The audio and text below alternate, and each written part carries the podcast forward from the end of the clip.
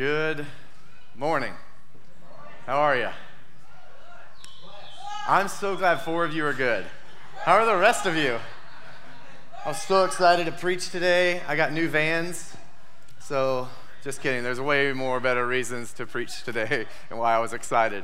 My family, each year, we do this fun thing. We go to the Vans outlet, because usually around school, the beginning of school, they'll run all their sale shoes or buy one, get one free. And for six of us, that's a pretty good deal.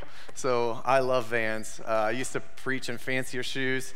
Had a friend give me advice. He's like, man, Aaron, as you're preaching, you need three things: a good bed to sleep in, good shoes and comfortable shoes to wear, and a fun car to drive. So I found my good shoes that don't hurt my back, they don't hurt my knees, I can stand for a very long time, and they're cheap, and I like them. And I have a great bed. We have a Purple bed, not advertising for that, but it is a great bed.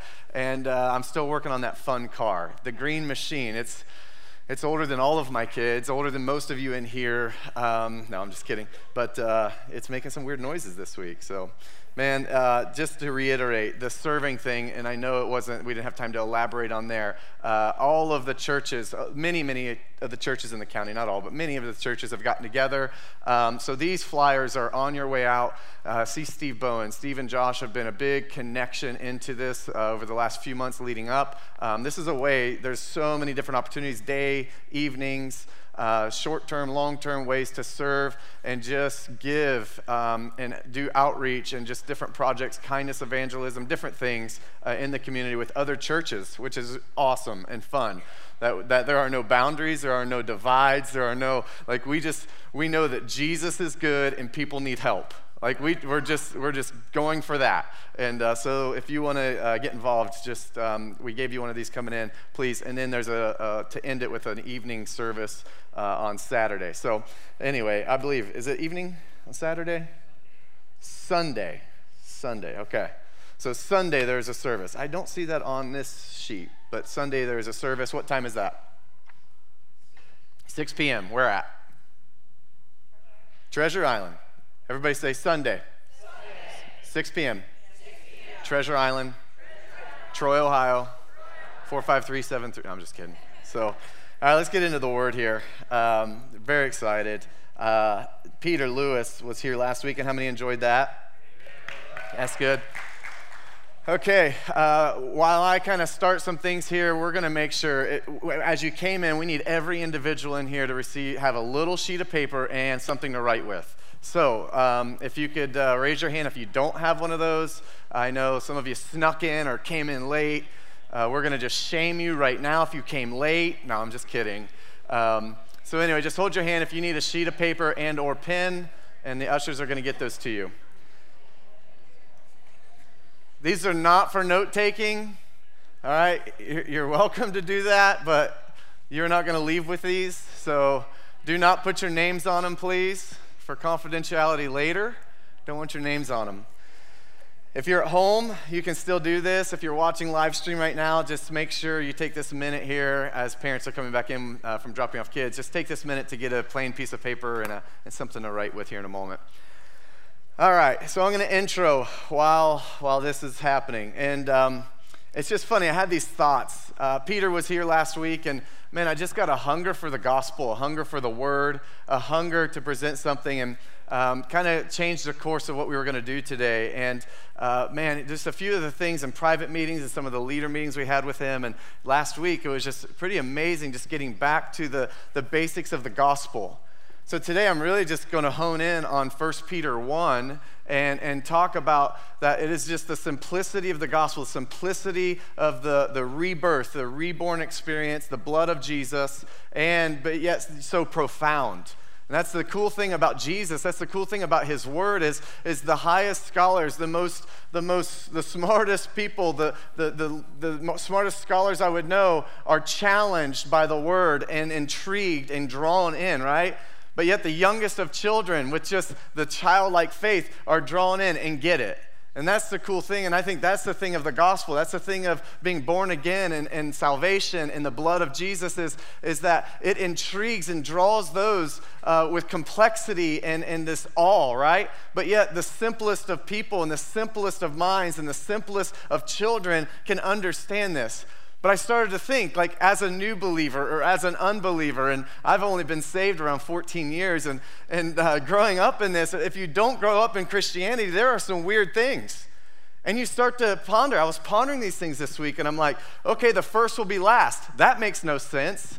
And the last will be first, right? You know, and you hear these things. To gain is to lose is to gain, right? And imagine telling a person who's never heard Jesus, you must die. Have you ever thought about these things? Like, you need to die to yourself. You've got to die. No, I don't want to die. I want to live. Well, without going on. So then we get to this thing, the blood of Jesus, right? May you be washed by the blood. What? Have you ever thought of putting yourself in the perspective of a non-believer who's never heard of Jesus or didn't grow up in the church or grow up singing the songs we sing and be like, you're going to be washed by the blood?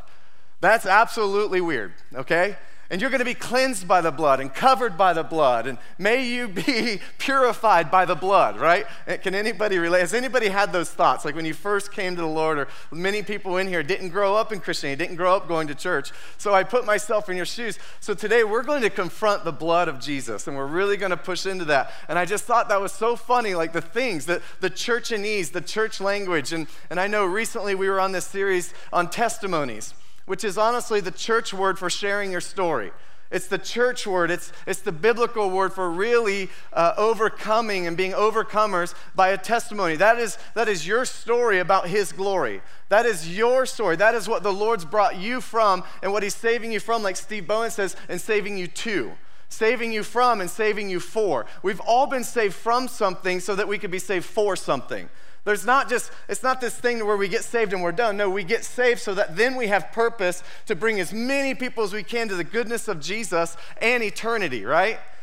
So it's this fun thing. So we read a verse recently, and we kind of based a mini series on it just the last few weeks, and it was Revelation 12:11. And really what it said was, and they overcame him by the blood of the Lamb and by the word of their testimony. By the blood of the Lamb and the word of their testimony. We focused on the word of their testimony, and we did a series, and we shared some stories. We really spoke into how do you share your story. And Steve, I think we're going to maybe continue this in the future, but Steve Bowen was just giving me these cool things at coffee this week, like what that was like, and tying that to the Bible and how to share our story and how impactful that is to the lives around us, how impactful our story is to those who need hope right now. I'm just going to be honest, we're in a culture, society, and even a world right now that is full of chaos, that is full of hopelessness, that is full of fear and anxiety and all of these uncertainties, right? Well, you have the hope of glory living inside you. His name's Jesus Christ. You get to share your story and how you're processing these things and how the Lord's brought you from these things and brought you to where you are now. And let me just say, we're all still in process. It's progress, not perfection. And we're all in this process together. We're all in this life together. So somebody was sharing a story with me recently. I was like, man, I've been struggling with those same things, actually. Let's hold each other accountable. Let's actually work through that together, because I'm not greater than you. I'm not more special than you. For whatever reason, the Lord just said, you're going to now be a pastor. I'm like, what? I didn't want to be a Christian. Well, what do you mean, pastor? But here I am. But I'm still going on this journey called life and trying to become more like Jesus, and it's a process. So we focused on that, but now I really want to focus today on the blood of the Lamb. And really where we're going to start is, we're going to start in Hebrews 9, and we're going to read the full chapter of 1 Peter 1. See, he paid a price for us to be whole. His stripes were for our healing, but his blood was for our cleansing. See, there's this thing, there's this power of his blood, and I know if you came in just a few minutes late, we did communion at the beginning of service this month and today, and Nicole was talking about the power of his blood. She was talking about thankfulness and his body and his blood, and one of the things that she said was, like, Jesus didn't just die for you, he died as you. He took on your mess. He took on your insecurities, your sin, your shame. He took everything on. And he who knew no sin took on all sin, all things falling short, all things not making the mark or missing the compass just a little bit. He became that. And in the word, there's a word in the Bible called propitiation. There was an exchange there that happened between you and your mess and Jesus' perfection, and it connected you straight to heaven. It connected you straight to the Father from all the way back to when the foundations of the world were formed to the end of eternity, which it never ends, right? That's a weird word. The end of eternity. No. But he goes back in time, he goes forward in time. Jesus is this omnipotent, omnipresent God that's all around, and for all of time and all of humanity has done this. So there was this exchange that cost something. His blood paid a price. When he was innocent, he shed his blood for us, and I want to talk about the power of his blood today, and it's going to be a lot of fun. Are you ready? So, Hebrews 9:11 through 15. I almost did 2 full chapters today, and I was like, man, I've been biting off a little bit more than I can chew lately. So this is something that you can go back and read this whole chapter. This is an amazing thing. The beginning of this chapter, what they're doing is that the writer, the author, is really defining and saying, this is how it used to be in the tabernacle. This is how it used to be when you would cleanse of sin and you would bring a burnt offering. You would bring a lamb or a goat or something, and you would sacrifice that at an altar, and the high priest would take that on your behalf to the holy place. And one day a year, the high priest, and only the high priest, would go to the holiest of holies on the Day of Atonement and offer that on behalf of the people and those who gave sacrifices. So here we jump in, and there's a new definition, there's a new covenant, there's a new life through Christ and his blood of what happens. And it starts here in verse 11. It says, so Christ has now become the high priest over all the good things that have come. He has entered that greater, more perfect tabernacle in heaven, which was not made by human hands and is not part of this created world. With his own blood, not the blood of goats or calves, he entered the most holy place once for all time and secured our redemption forever. Everybody at the church say amen to that. Amen. Jesus became the lamb that was to be sacrificed for all of us, that no longer do we have to do something within our works or do something to earn this love or earn this redemption. Jesus became that price. Verse 13, under the old system, the blood of goats and bulls and the ashes of a young cow could cleanse people's bodies from ceremonial impurity. Aren't you thankful we don't have to do that anymore? On a construction standpoint, this is amazing. We don't have to worry about what we're going to do with that blood and all of that stuff, right? We're thinking about expanding, and we're starting to talk to builders of like, okay, how do we expand the sanctuary and do some things here? I was like, okay, we don't have to think about where's the holiest of holies? Where do we put the carcasses once they're done? You know what I mean? It's like, thank you, Jesus. Just think how much more the blood of Christ, everybody say the blood of Christ, will purify our consciences from sinful deeds so that we can worship the living God. We don't need a priest or a high priest to go on our behalf. We don't need somebody to offer up something on our behalf. We have a full access pass to the King of Kings and the Lord of Lords. For by the power of the eternal Spirit, Christ offered himself to God as a perfect sacrifice for our sins. That is why he is the one who mediates a new covenant between God and the people, so that all who are called can receive the eternal inheritance God has promised them. For Christ died to set them free from the penalty of the sins they had committed under that first covenant. Amen and amen, right? Let's go to 1 Peter. We're going to devour this word here just a little bit, okay? A couple books later is 1 Peter. If you have a real physical Bible, we're going to be posting it on the screen for you here and at home. I like a physical Bible. Got all kinds of notes here, and not against. I've got the online stuff. I've got the Bible app. I make notes. I insert things. I highlight. That's cool too. But the problem is about that is I'll highlight something in one version, and then I read like 3 or 4 different versions, and then I'm like, wait, I thought I highlighted something there. I remember, and I switch versions. Oh, there's the blue highlighter. I have like this color coordinating system. Color coordinating system is like blue, yellow, and green for different things. Let me move on.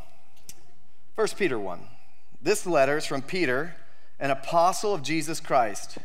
I am writing to God's chosen people who are living as foreigners in the provinces of Pontus, Galatia, Cappadocia, Asia, and Bithynia.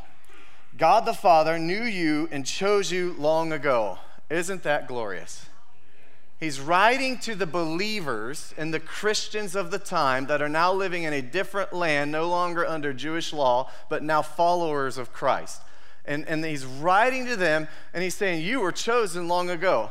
Let me just let that sit in with you just for a moment. You as an individual, you as a son or a daughter, were chosen before the foundations of the world began. And Christ created you, the Father, Son, Holy Spirit, through a party. They created you in their image. In his image, he created you, like him. To be sons and daughters, that you're no longer slaves, you're no longer orphans, but you are children of God. Say, I'm a child of God. God the Father knew you and chose you long ago, and his Spirit has made you holy. As a result, you have obeyed him and have been cleansed by the blood of Jesus Christ. Everybody say, I've been cleansed. May God give you more and more and more and more and more. Everybody with me. And more and more and more and more and more. Grace and peace. Come on, somebody. All praise to God, the Father of our Lord Jesus Christ. It is by his great mercy that I have been born again. There is a new birth when you say yes to Jesus. When you ask for forgiveness and ask him for that free gift of salvation and him to enter your heart, that's another weird one. Jesus is a man. He is a real man. Now ask him to live inside your heart. Isn't that funny if you were not a believer? You're allowed to laugh. It's okay. Upper room, we laugh in here, okay? But that's funny. I remember having a conversation with Chloe when she was little. She's like, what? He's going to live inside my heart? Like, yeah, he's going to live inside you. Why? She was like 3 or 4. So anyway, born again because God raised Jesus Christ from the dead. Now we live with great expectation. What a way to live. We live with great anticipation, great excitement, great expectation of all the good things and all the amazing things that the Lord has for us. Even amongst trials. We'll get there in a second. And we have a priceless inheritance. Let me just say this. As children of God, in this newborn, this rebirth experience that you were born naturally with a mom and dad on earth, but you get this choice now to accept Jesus Christ as your heavenly Father, your creator, your eternal God, right? And this born-again experience to where now you get to live a new life as a new creature in Christ. But he says now you get this inheritance. Imagine that. Have you ever wondered, like I'm just going to be honest, my mom and dad provided an amazing life for me and my siblings, all right? My dad has worked his whole life, mostly blue collar, now a little bit of a politician. He says he's not a politician, but he's kind of a politician. He's a county commissioner, and my dad's like telling my brother Matt, he's like, I'm not a politician. My brother's like, you saying that as being a politician. So anyway, but here's what I know. He's worked his whole life hard. I'm not expecting a big inheritance from my earthly dad. Okay, I'm just not. I just know, you know? Right? I mean, dad, maybe. I don't know. Whatever. Either way, I'm not expecting it. But I've got this heavenly Father that owns all the cattle, all the hills, all the riches of every glory, and I get that inheritance. Have you ever wondered, like, man, as a child of God, I get the inheritance of heaven. Wow, there's no death in heaven. There's no divorce in heaven. There's no abortion in heaven. There's no bankruptcy in heaven. There's no financial. There's no fear. There's no concerns. There's no disease. There's no pain in heaven. Yeah, that's my inheritance. That's our inheritance. Let's move on. An inheritance that is kept in heaven for you, pure and undefiled, beyond the reach of change and decay. And through your faith, God is protecting you by his power until you receive this salvation, which is ready to be revealed on the last day for all to see. Come on. So be truly glad. There is wonderful joy ahead. I can picture us driving down this fun little curvy road in an Italian sports car with the top down, and the sign says, joy ahead. And then all of a sudden, we're reaching streets of gold and burning out rubber on those streets of gold because there's joy ahead. There is joy ahead, even though, now this might feel the season that we've had the last year and a half, maybe some parts of your life. I know I just met somebody this morning who recently lost their spouse. It says, even though you have to endure many trials, for a little while. It might be decades of your life of trials that come and go. There might be a month of just a really hard month right now. Maybe it's been a hard year and a half. But let me just encourage you, it's still a little while compared to all of eternity of this joy that's ahead of us. Let me move on. These trials will show that your faith is genuine. It is being tested as fire tests gold. Trials serve a purpose. I spoke on it a few weeks ago. You can go back and tune in, but there is something that is built. There is character, there is faith, there is trust, there is a dependency on God when we face some trials. They are not pointless, they are not wasted, they're not all from God, okay? Let me just help adjust some theology in here. The cancer is not from God. He doesn't punish. He doesn't just come in as a really mean dad. All right, he is a good father. He's a giver of life. He's a giver of good things. Good things says comes from above, okay? So we need to adjust our theology, and John 10:10 will kind of line that up. Jesus came to give life and what? Life more abundantly. It says the enemy comes to what? Steal, kill, and destroy, but Jesus came to give life and life abundantly, more abundantly. So anyway, let's move on. It says, fire tests and purifies gold, though your faith is far more precious than mere gold. So when your faith remains strong through many trials. Did you know that when gold, it's dirty, it's nasty, it goes to fire, and as it melts and goes through the refining process, it comes out more pure than ever before, and you're left with the most precious gold? Sometimes I thank God for the fire. Think about Shadrach, Meshach, and Abednego going to the fiery furnace. Wow, what a test of faith, what a test of trust. What a trial. They get into that furnace, and then what happens? It changes an entire nation. They will not be touched. Their king, their God, is a God that's worthy to be praised. And they come out of that fire stronger than before. Could you imagine going into that situation, and then you show up in the furnace? Well, there's an angel. Oh, the Lord's here. So when your faith remains strong through many trials, it will bring you much praise and glory and honor to the day when Jesus Christ is revealed to the whole world. You love him even though you have never seen him. Though you do not see him now, you trust him and you rejoice with a glorious, inexpressible joy. I hope that is the body of Christ still today. That we know Jesus in a way that even through this trust and faith and knowing his goodness and knowing his promises and knowing that the end there is joy, that we worship and praise him with inexpressible joy. The reward for trusting him will be the salvation of your souls. This salvation was something even prophets wanted to know more about. I'm going to skip down to verse 12. The prophets were told that their messages were not for themselves, but for you. So the prophets have been saying the coming of Jesus, promising his blood, promising the crucifixion, the resurrection of Jesus Christ, right? And then it goes, they were told that their messages weren't for themselves, but for you. And now this good news, say good news, has been announced to you by those who preached in the power of the Holy Spirit sent from heaven. It is all so wonderful that even the angels are eagerly watching these things happen. Now that's fun. We get to join with the angels in this inexpressible joy and anticipation, right? The angels are watching. They're like, ah, oh, this is good. This is good. This COVID thing kind of stinks, but this is going to be good. These politics kind of stink right now, but man, it's going to be good in America. There's a lot of stuff going on in the world, but man, the angels are looking through heaven's lenses, through the eyes and the glasses of God, like, wow, this is going to be good. You know, God's not worried. He's not worried about our world. He's not worried about the world your kids are growing up in. He's not stressed out. So think clearly and exercise self-control. Look forward to the gracious salvation that will come to you when Jesus Christ is revealed to the world. So you must live as God's obedient children. Don't slip back into your old ways of living. That's a good piece of advice there. Every once in a while, there's an old man that likes to creep up in my life, or lust or anger or these things, and I sometimes have to remind that man, like, hey, you're dead. Get behind me, Satan. No, not today.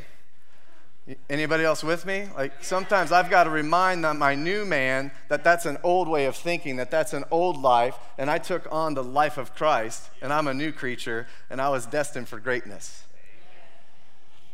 To satisfy your own desires. You didn't know any better then, but now you must be holy in everything you do, just as God who chose you is holy. For the scripture says, you must be holy because I am holy. And remember that the heavenly Father, to whom you pray, has no favorites. That just means we're all his favorite. Isn't that great? You are his favorite. all equally. He's got that much love. His agape love is that big that each one of you are individually, inexpressibly loved beyond any words, comprehension, or imagination. He will judge or reward you according to what you do. So you must live in reverent fear of him during your time as foreigners in this land. You know we're ambassadors of Christ. We are citizens of heaven. This is a temporary body in a temporary place with temporary problems. For you know that God paid a ransom to save you from the empty life you inherited from your ancestors. No matter what inheritance you get from your family, your grandparents, your parents, you know all that just disappears and fades and rusts and is pointless anyway. But our inheritance of the King and the kingdom, wow, it's good stuff. And the ransom he paid wasn't mere gold or silver. It was the precious blood of Christ. We're almost finished here. It was the precious blood of Christ. That is our inheritance. Have you ever thought about that? I just want you to picture that for a moment. I love empowering and equipping people. That's what I'm called to do. I love, my ministry is to try to get as many people to heaven with me as possible and to equip the church for the work of their ministries. That's my thing in life.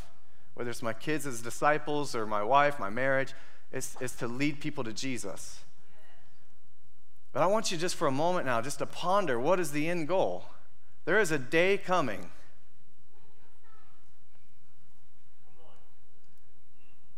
where we get to be with Jesus in his fullness, in the glory.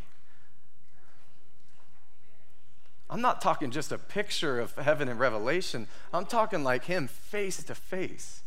Just take a moment to picture that just right now.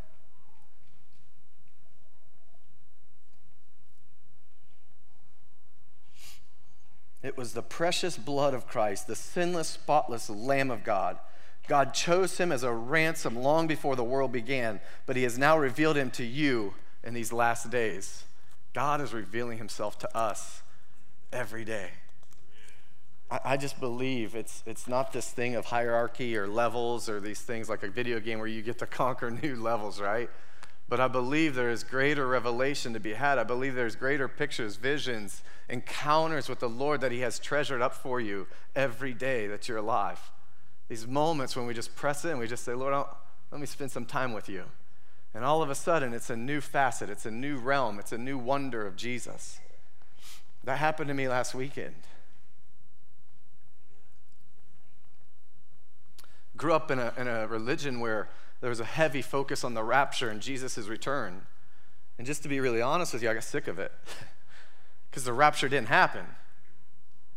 So it's like, well, it's never going to happen. I became an atheist. Like, it's all a lie. I was told this was going to happen by now.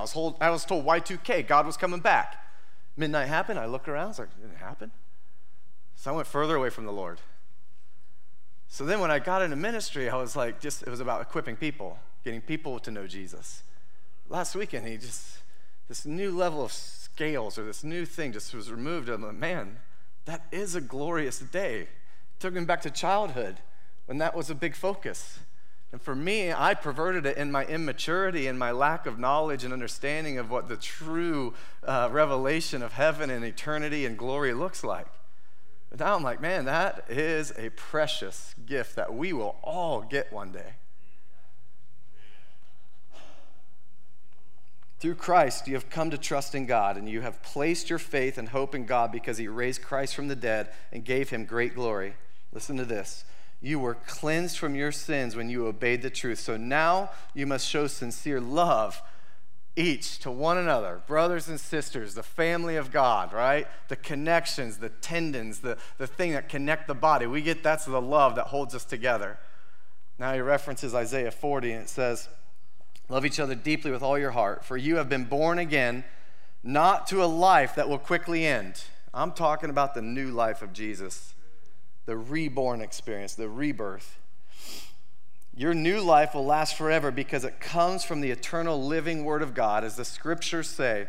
Isaiah 40 is the reference here. People are like grass. Their beauty is like a flower in the field.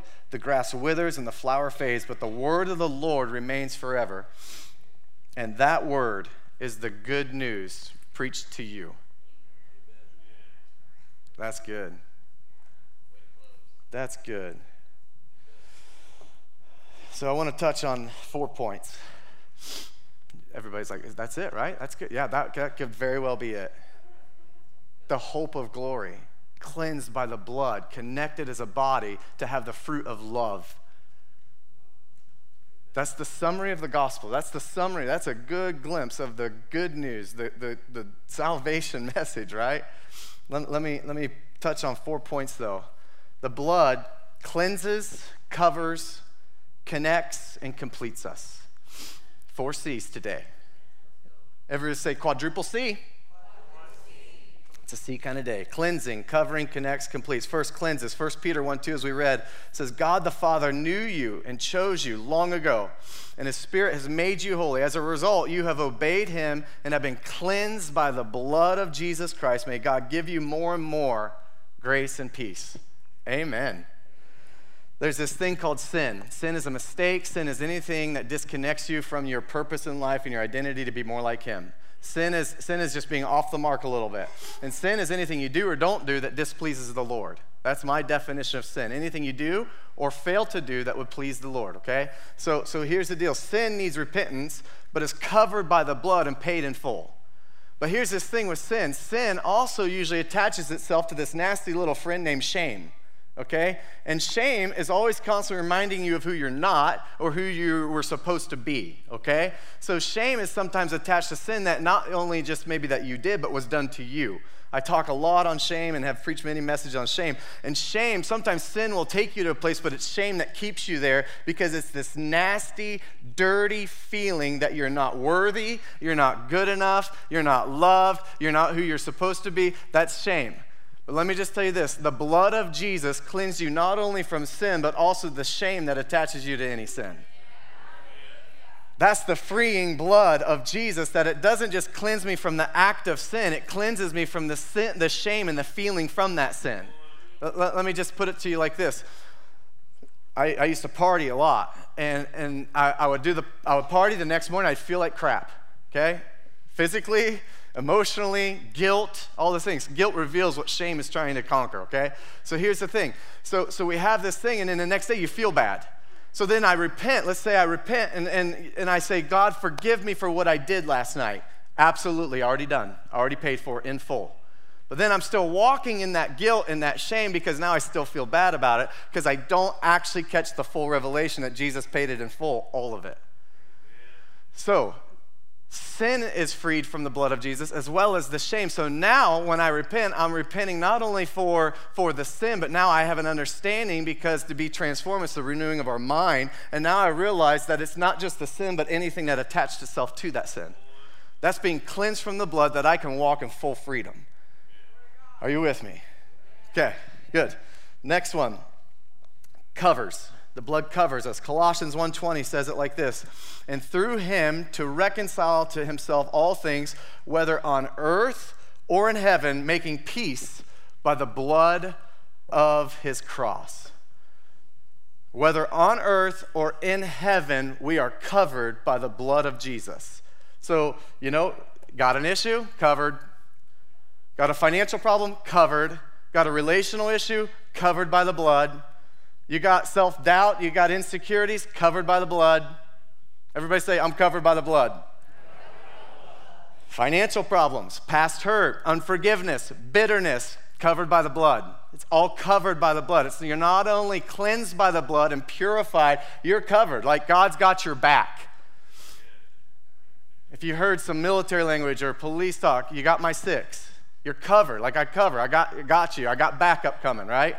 I'm a firefighter, and we cover one another. We protect one another. We go in with each other. We'll die together. We come out together. We never leave a man behind, those kinds of things. Why? Because we're covered. Jesus has your back. His blood has your back. You're covered. Yeah. Next one, connects. Connects to him and each other. We are connected by the blood, okay? We are connected. Another word would be covenant. The covenant of the blood covenant. You might hear that often in the word, and people reference that as believers. The blood covenant of Christ. So he has connected us and reconciled us back to the Father, back to the heavenly realms, to heaven, right? He's connected us. But now in that, we join this large family called the body of Christ, oftentimes also called the bride, because he's the groom, we're the bride. So now we are connected to him and connected to one another. Matthew 27 has this picture of Calvary. All right? And it's this story where Jesus died on the cross. He ultimately paid the ultimate price, was crucified, then resurrected. But when he's dying on the cross, this crazy phenomenon happens. All of a sudden, the earth shakes. There's a crazy earthquake. And then it says in Matthew 27 that the veil was torn from heaven to earth.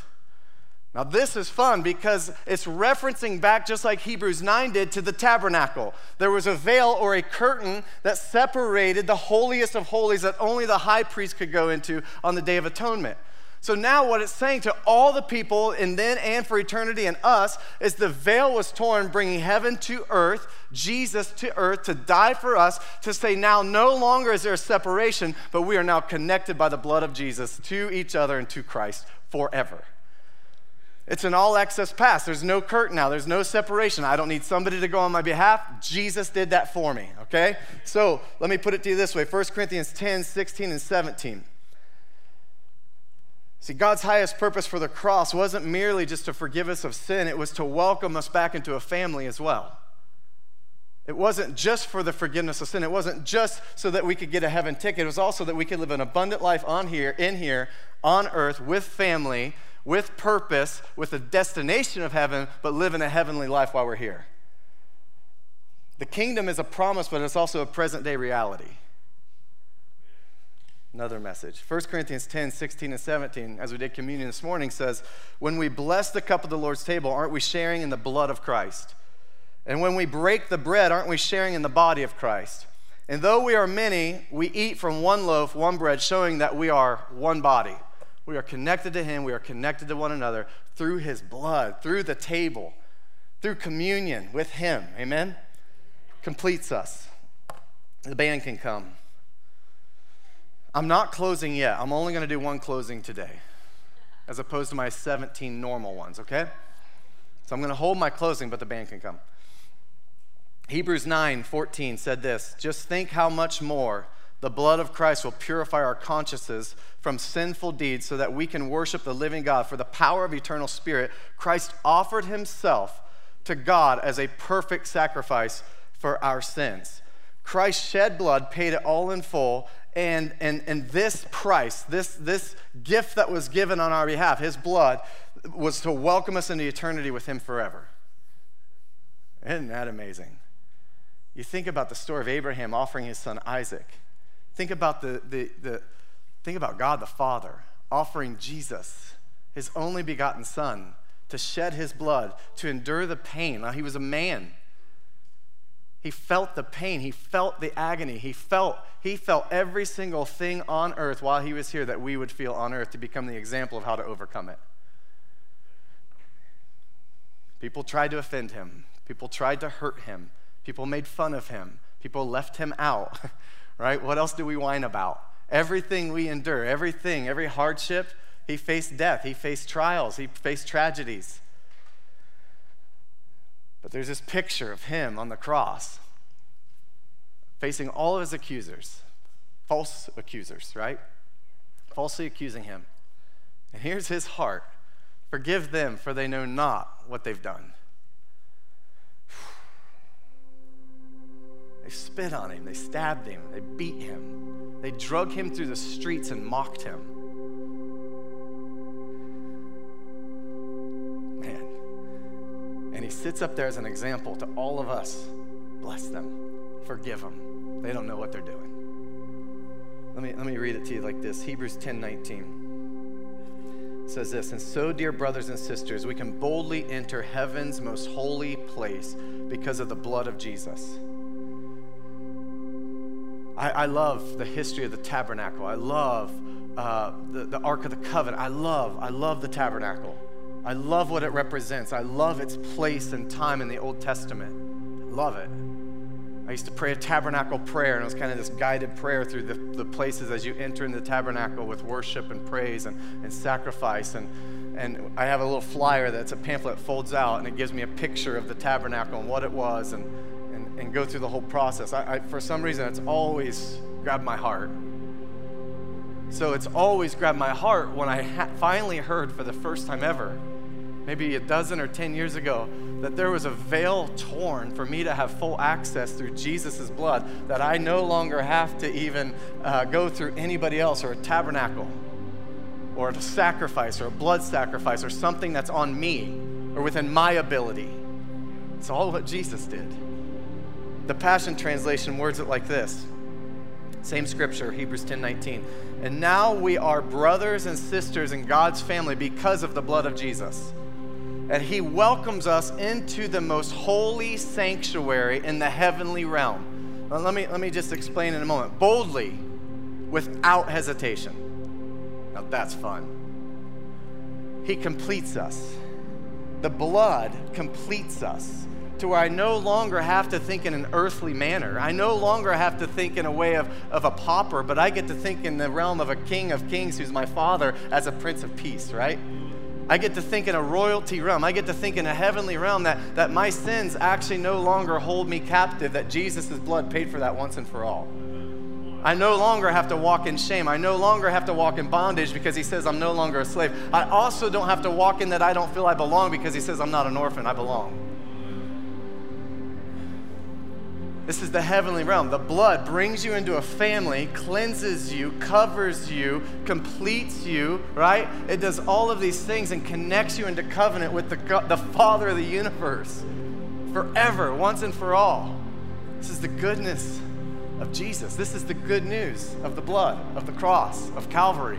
It's the good news of the gospel. Let me finish with this. This is closing. Nicole and I, we went to the Golden Gate Bridge. We went to San Francisco a couple times, and there's a picture of us here that we'll show. And it's beautiful. I love it. I love San Francisco. Did you know that oftentimes you're going to be given authority in the kingdom of the places and the things and the people you love?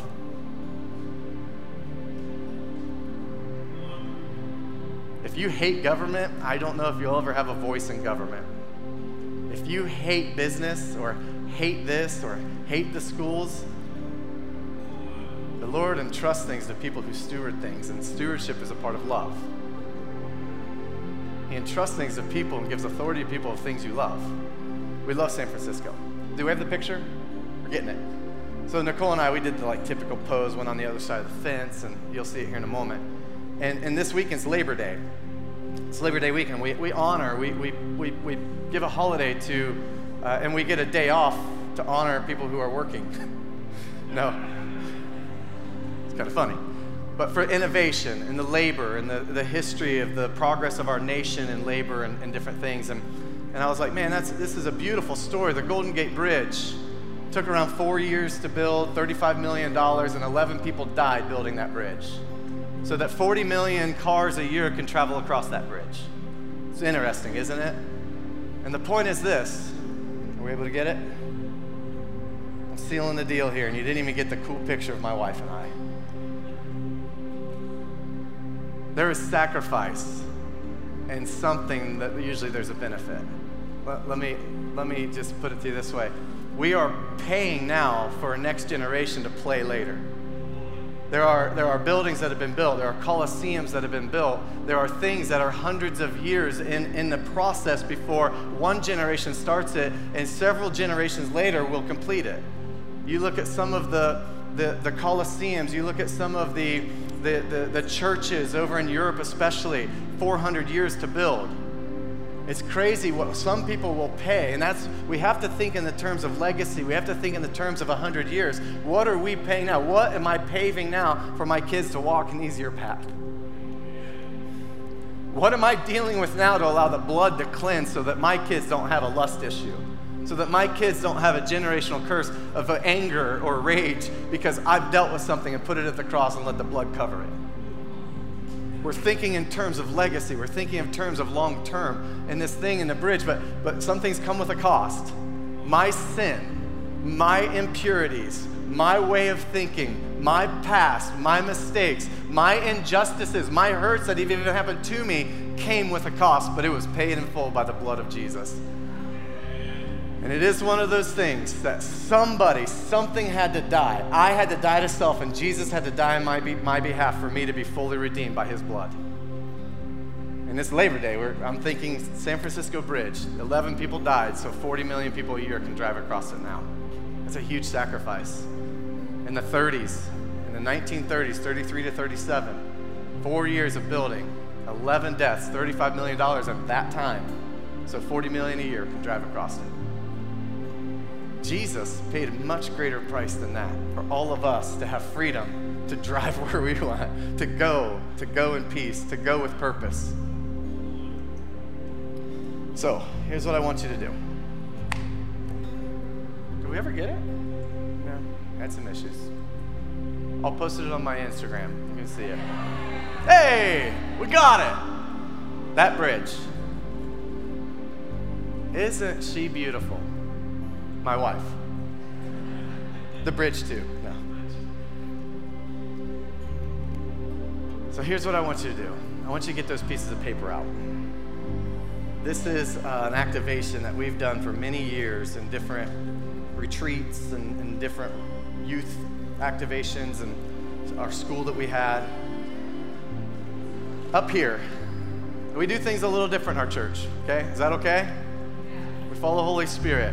There's not always a timeline. There's not, we try to come out with a plan, but we are absolutely always open to the Lord changing our agenda, our plan, and our timeline for the day. We put across here today a red line. And today, this is a symbol of Jesus' blood. We call this the blood line. This is symbolism of Jesus' blood.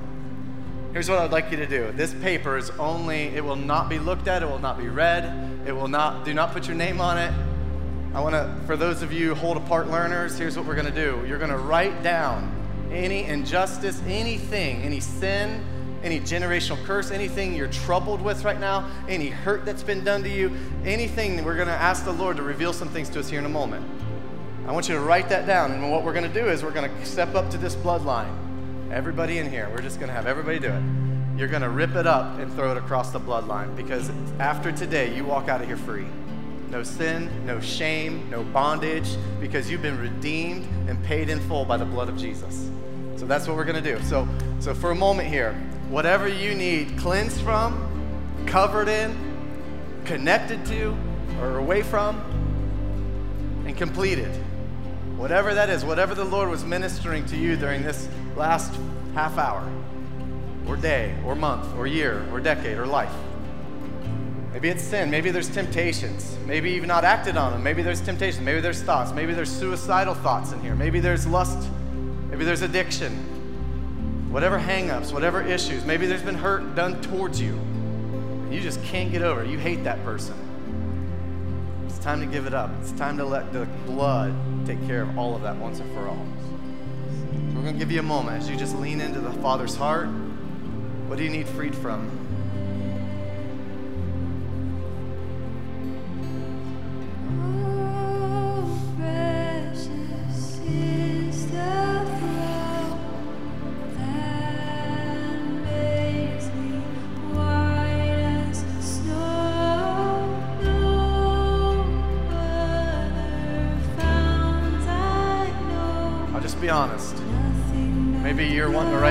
Down, but the person next to you, you don't want them to see it. You can hide it a little bit.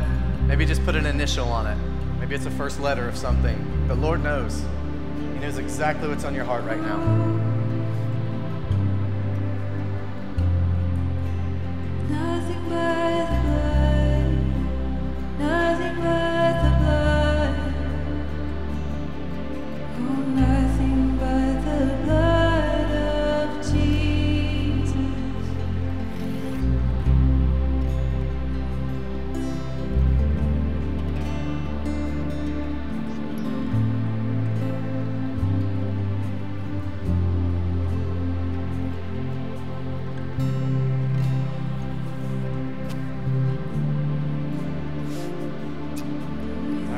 That list up. I want you to maybe fold it once. Give me about 10 seconds.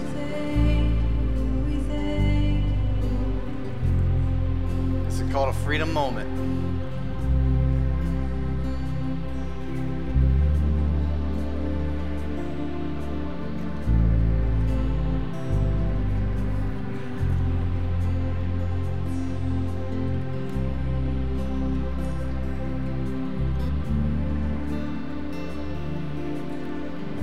Jesus will do more in one moment with his blood than experts, than time can do in a lifetime. Let me elaborate. I believe this moment is a freedom moment. That maybe I believe in counselors, I believe in doctors, I believe in getting professional help. But there are moments like this where God will free you once and for all. There's no sense in walking a whole lifetime in shame, in regret, in bitterness, in unforgiveness, in resentment, in sin, or whatever it might be, when you can just be vulnerable with the Lord right now. And there is more power in one drop of his blood, in one instant, in one moment like this, than all the resources on the entire planet can ever do. The biblical context for that is the woman with the issue of blood. She had spent her entire money, all of her inheritance, for around a dozen years trying to get help from experts and physical doctors or whatever it would be at that time. And she touched the hem of Jesus' garment. And one touch from Jesus, all of a sudden, her issue was made well.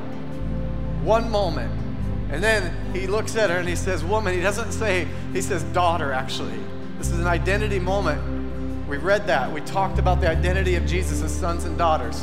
And he looks at her and he says this. He says, daughter, your faith has made you well.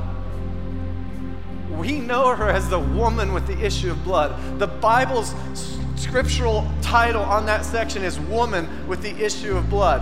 But he identifies her as her identity in him with the blood of Jesus. Daughter, faith has made you well. Doctors couldn't do it. She was an outcast. She stunk. People wouldn't be around her. And in that one moment with Jesus, all of a sudden, she was cleansed and purified and walked away free. That's today. So here's what I'd love for you to do. If we could all stand, we're going to pray for these. It's going to get crowded up here. If you're nervous about COVID and different things, just wait a few minutes. And these three aisles are going to be open to come forward, and you're just going to have a moment with the Lord. This is with you and the Lord today. It's his blood that cleanses us. We believe on laying out of hands. We believe in the power of prayer. But today I believe there's a powerful moment with you and the Lord. We're going to rip them up. Just come here and rip them up, take a moment, and then walk around. It's even cool if you kind of stomp on them a little bit, like they're dead. The Bible says we can crush Satan under our feet. Literally, the Bible says that, quote, we can crush Satan under our feet. So then just go out the outside, and you can hang out, you can talk, you can fellowship out there, you can leave if you need to, but we're going to give a moment here. So these three aisles are open. It's kind of a one-way and out. After church, if you need prayer, if you don't know Jesus as Savior, there's people with some lanyards. They're going to have lanyards on. They're going to be around this area here. If you need to linger, you need additional prayer, they're going to be here to pray with you, to lead you to Jesus. Hold those papers. People are ready. Jesus, we thank you for the blood. We thank you that you cleanse, that you cover, that you connect us back to you, Jesus. We thank you that you complete us for eternity, not just here, but forever, Lord. We thank you. We gaze at your beauty.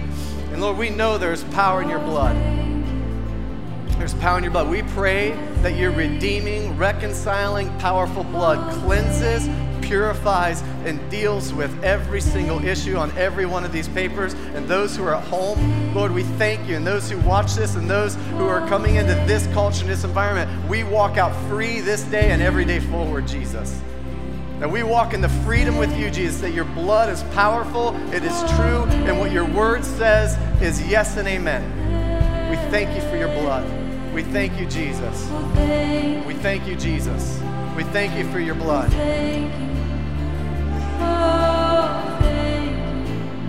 When you're ready, you just step across that bloodline. We're going to ask our prayer team to come, and you just rip it up. Just rip it up. It's covered by the blood.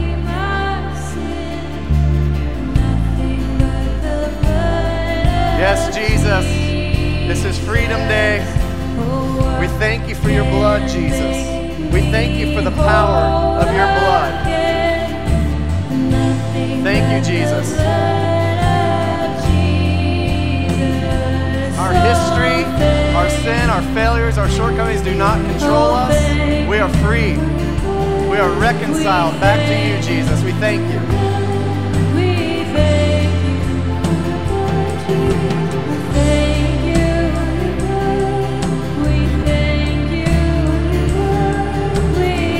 Thank you, Jesus.